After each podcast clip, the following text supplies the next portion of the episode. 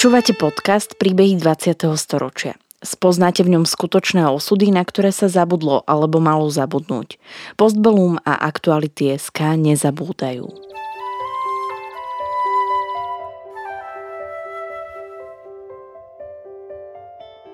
Vďaka konkrétnym príbehom sa dozviete, akým osudovým dilemám museli naši rodičia, starí rodičia, prarodičia čeliť. Postavení sme tak pred otázku, ako by sme sa v podobných situáciách zachovali my. Rozprávači príbehov 20. storočia rýchlo odchádzajú. Ich spomienky sú dôležité nielen pre nás, ale aj pre naše deti a ďalšie generácie, ktoré už nebudú mať možnosť sa s nimi osobne stretnúť. Magda Stančíková patrí medzi ľudí, ktorí mali za druhej svetovej vojny zomrieť kvôli ich židovskému pôvodu. V perzekúciách potom pokračoval komunistický režim. Magda Stančíková sa narodila 1. januára v roku 1922 v Novej Bani v rodine advokáta. Mamička bola v domácnosti a pani Magda prežívala pekné detstvo. Hrávala sa vonku s deťmi, počúvala hudbu, zo športov najradšej plávala, čítala, venovala sa ručným prácam. Kamarátmi boli najmä nežidovské deti, keďže v celej Novej Bani bolo len 10 židovských rodín roztrúsených po celom meste. V meste bola jediná škola, do ktorej chodili všetky deti. Počas trvania Československej republiky nepociťovali žiadny antisemitizmus. Ja pochádzam z Novej Bane. Môj otec bol advokát. Ako dieťa som sa mala veľmi dobre do mojich 16 rokov. Nová baňa to patrilo k Československu. A ja som chodila do gymnázia v Leviciach lebo v Novej Bani gymnázium nebolo. A Levice potom pripadli Maďarom. Tak ja som sa vrátila do Novej Bane, No a potom už som štúdiu nepokračovala. Jej rodina nikdy nepatrila k pobožným rodinám. Uvedomovali si, že sú Židia a neskrývali to, ale nepokladali sa za niečo viac a židovskú vieru nepraktizovali. My sme sa cítili, že sme sa narodili ako Židia, ale sme sa nepokladali, že sme nejakí iní ako ostatní. Mm-hmm. Dobre. Nikdy sme to netajili.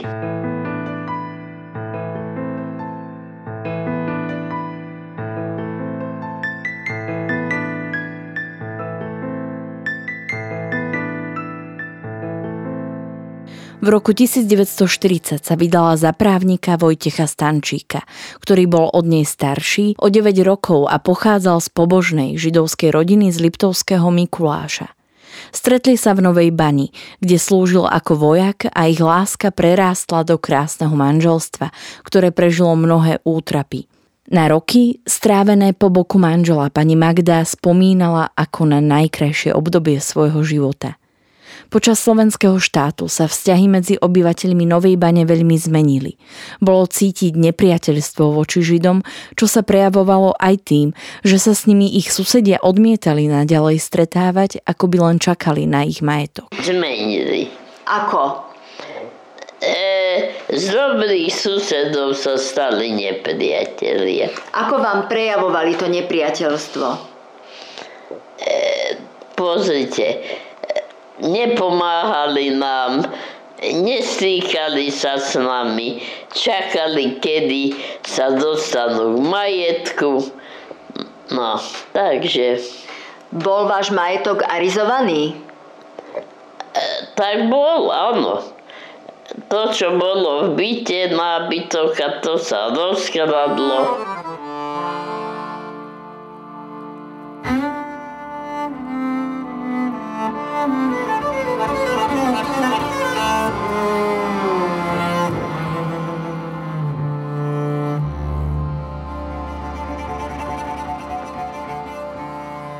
Pani Magda si spomína na pani Jarošovú a na pani Cibulkovú, chudobné susedy, ktoré sa im snažili pomáhať, ale len tak, aby o tom nikto nevedel, lebo sa báli následkov. Neskôršie cez Slovensko prechádzali poľskí židia bez občianstva, ktorých ukrývali slovenské rodiny vo Vyhniach. Na verejnosti sa pomaly šírili správy o zlom zaobchádzaní so Židmi. Lebo v blízkosti Novej Bani boli Víhne a tam boli takí emigranti z Polska a tí nám povedali, v žiadnom prípade do transportu nechoďte. No obavu sme mali z toho, že ideme do Polska. To nám povedali tí z. A tak vtedy ešte o tých plynových táboroch sa tak nehovorilo, ale že tam budú veľmi s zachádzať.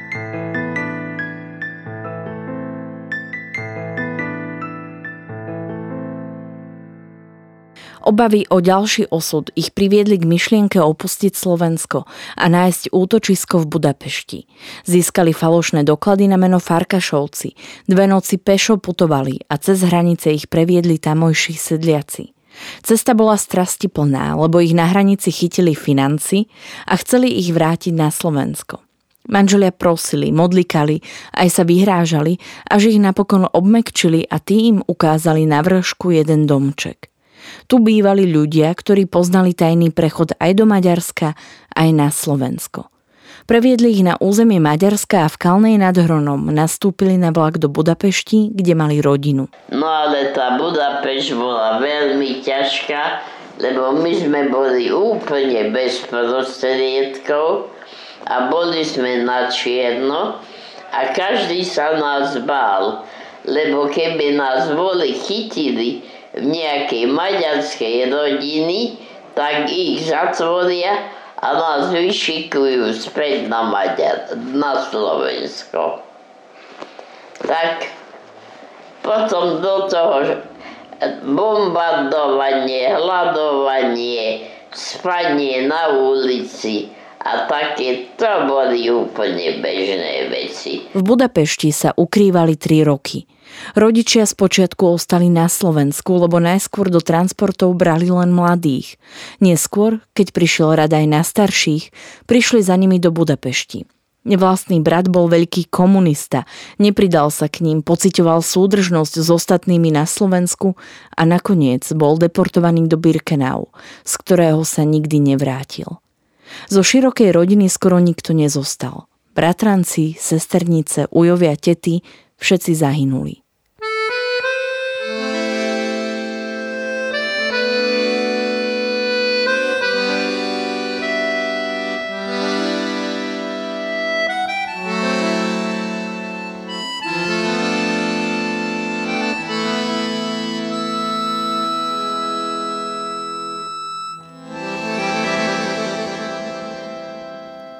Maďarsku mali pred príchodom Nemcov Židia lepšie podmienky ako v slovenskom štáte.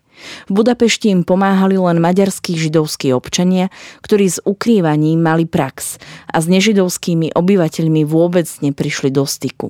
Ukrývali ich chudobné rodiny, ktoré pomáhali, hoci boli sami bez prostriedkov. Po príchode Nemcov na jar 1944 to začalo byť pre všetkých ťažké. Každý, kto sa podujal pomáhať, riskoval vlastný život i životy blízkych. Pani Magda si spomína na mená Hercog Farkáš.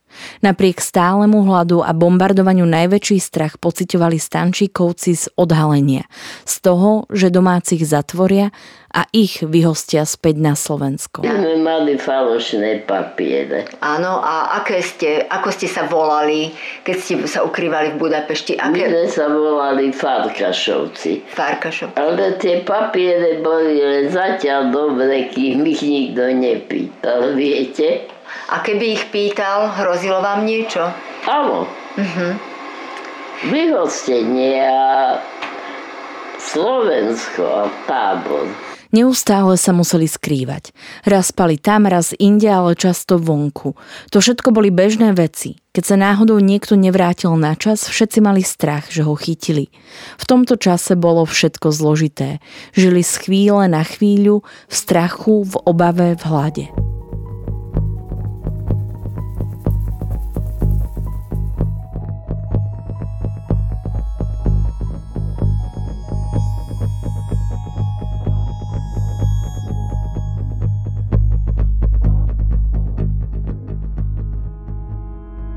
Po vojne v roku 1945 sa manželia Stančíkovci vrátili na Slovensko. Z celej mnohopočetnej rodiny prežili iba traja. Napriek tomu z mnohých strán počuli, že sa ich vraj vrátilo viac, než odišlo a staré priateľstva sa už neobnovili. Mesto Nová Baňa bolo aj po vojne antisemické. Cítili rozdiel v správaní obyvateľov mesta. Pred vojnou sa nerobili rozdiely medzi ľuďmi, potom ich pokladali za židov. Ako hovorí pani Stančíková, bolo to stále medzi nami. Mnohí pobrali ich veci a nebolo im príjemné stretávať ich. Počas arizácií bol byt rodiny Stančíkovcov prebudovaný na školu.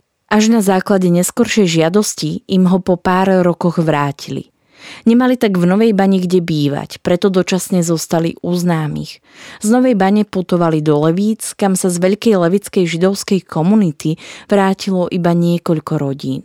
Ani tu však nenašli svoje miesto na spokojný život, preto sa presťahovali do Bratislavy, kde manžel získal dobré miesto na úrade zboru povereníkov ako právnik. Pani Magda tiež pracovala na povereníctve ako úradníčka. Dostali pekný, veľký byt a do roku 1948 žili normálny, šťastný život. Stretávali sa s priateľmi, židovskými aj nežidovskými.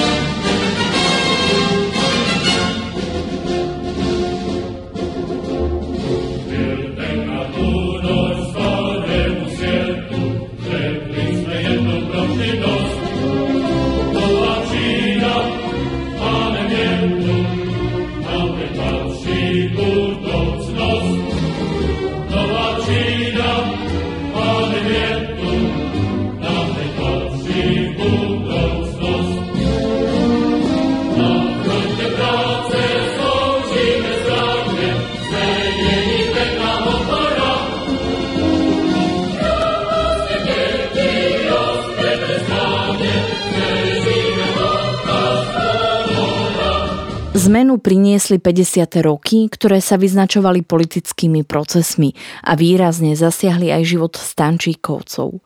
Problémy mali aj Židia. Mali sme problém, lebo v tých 50. rokoch, keď bol proces a zatvárali hlavne Židov, tak aj môj muž bol zatvorený. Áno. To bolo v tých 50. rokoch. Takže mali sme veľký problém. Manžel, hoci bol dlhoročný komunista a mal vysoké postavenie, bol v čistkách v roku 1950 obžalovaný a odsúdený za hospodárskú sabotáž. No ten náš ďalší život nebol pekný, lebo do toho 48. to bolo normálne, sme robili, no ale potom, keď prišli tie čistky a tý, môj muž bol starý komunista a keď ich zatvárali a prišla slanský jada, tak to bolo hrozné. Väznený bol v Bratislave, ale okrem písomného kontaktu nemali o sebe s manželkou žiadne informácie. Počas celých troch rokov jej nebolo umožnené navštevovať ho. Pani Magda prišla o svoje dobré miesto, vysťahovali ju z ich bytu, hoci sa popri tom musela starať o smrteľne chorého otca. Premiestnili ju do bytu, kde žili spolu s ňou štyri rodiny, ale ako hovorí, boli to veľmi slušní ľudia. Na tieto dni spomínala ako na veľmi ťažké časy. Bez financií, bez dobrej práce, v stiesnených podmienkach na život, bez manžela – Nakoniec sa jej predsa cez známych podarilo získať podradnú úradnícku prácu. Prišla som o zamestnaní, lebo ja som robila na povedeníctve, odtiaľ ma na freku vyhodili, ale potom jedni dobrí známi mi pomohli jednému zamestnaniu. Čo ste potom robili? Úradničku, ale takú celkom podradnú.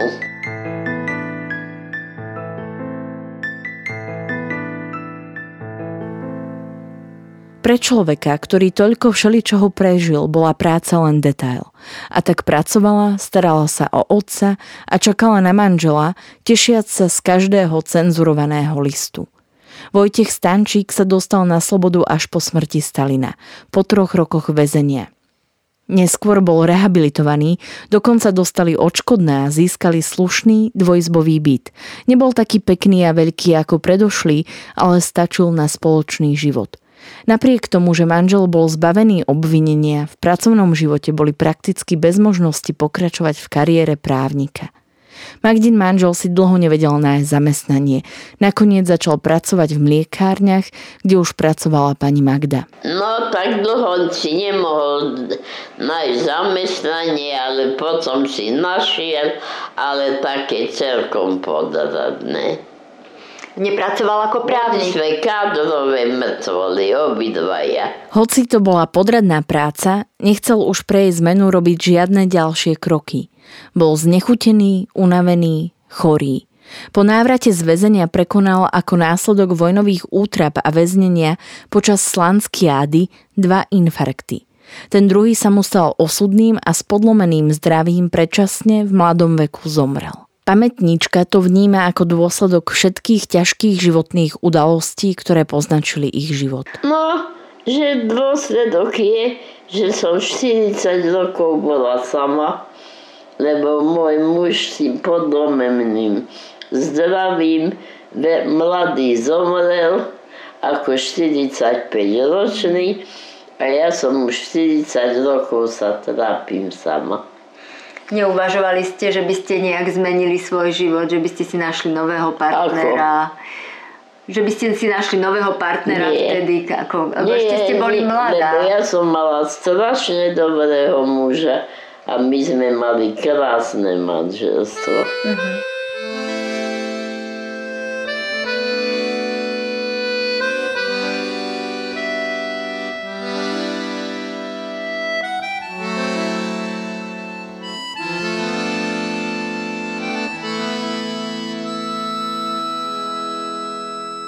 Neskôr zmenila prácu a pracovala v televízii ako sekretárka, čo bola pre ňu celkom zaujímavá skúsenosť. Keďže nemala s manželom deti a z početnej rodiny, jej otecko pochádzal z desiatich detí, po vojne ostalo len torzo, v čase nahrávania jej príbehu žila iba ona a jej neter, ktorá sa usadila v Londýne a občas ju navštevovala. Keď pani Magda spomínala na strašné a ťaživé udalosti, ktoré prežili, nechcelo sa jej ani veriť, že to všetko bolo vôbec možné. Ani viera im nepomohla, hoci manžel pochádzal zo silne pobožnej rodiny. Manžel sa jej vlažnému vzťahu k viere prispôsobil. Nepraktizoval ju ani počas vojny, ani po vojne. Za najkrajšie obdobie svojho života považovala pani Stančíková roky po boku svojho manžela. Možno aj vďaka ťažkým chvíľam, ktoré prežili, si veľmi vážili spoločný život. No pozrite sa, my sme prežili veľmi ťažké časy, lebo prežili sme Budapešť, no a potom som prežila tie 3 roky, čo bolo v base. Takže a keď sme boli spolu, sme si to veľmi vážili. Cítili pokoj, uvoľnenie pomerov, žiadne prenasledovanie štátnou bezpečnosťou. Spoločne chodievali na prechádzky, počúvali hudbu, viedli rozhovory. S láskou v očiach tvrdila, že mala veľmi dobrého muža. A čo je jej odkazom pre nás všetkých? Že najviac si treba vážiť rodinu. Najviac si treba vážiť rodinu. Čo pre vás rodina znamenala? Všetko. A to preto, že nemám nikoho.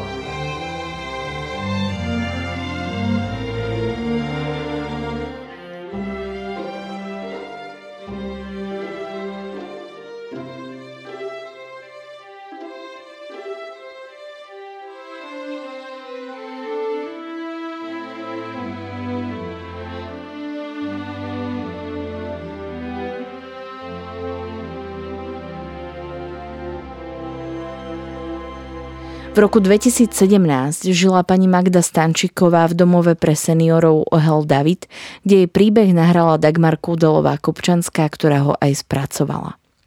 Pani Magda Stančíková nás opustila v roku 2022. Príbehy 20. storočia v Postbellum zaznamenávame, aby sme o ne neprišli, aj keď tu už s nami ich rozprávači nebudú.